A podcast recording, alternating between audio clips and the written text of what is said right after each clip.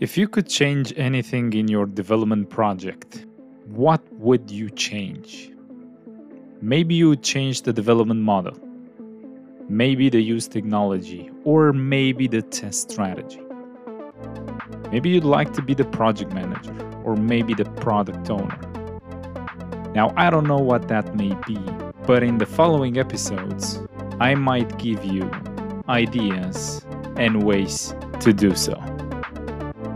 Welcome to the Round Software Podcast.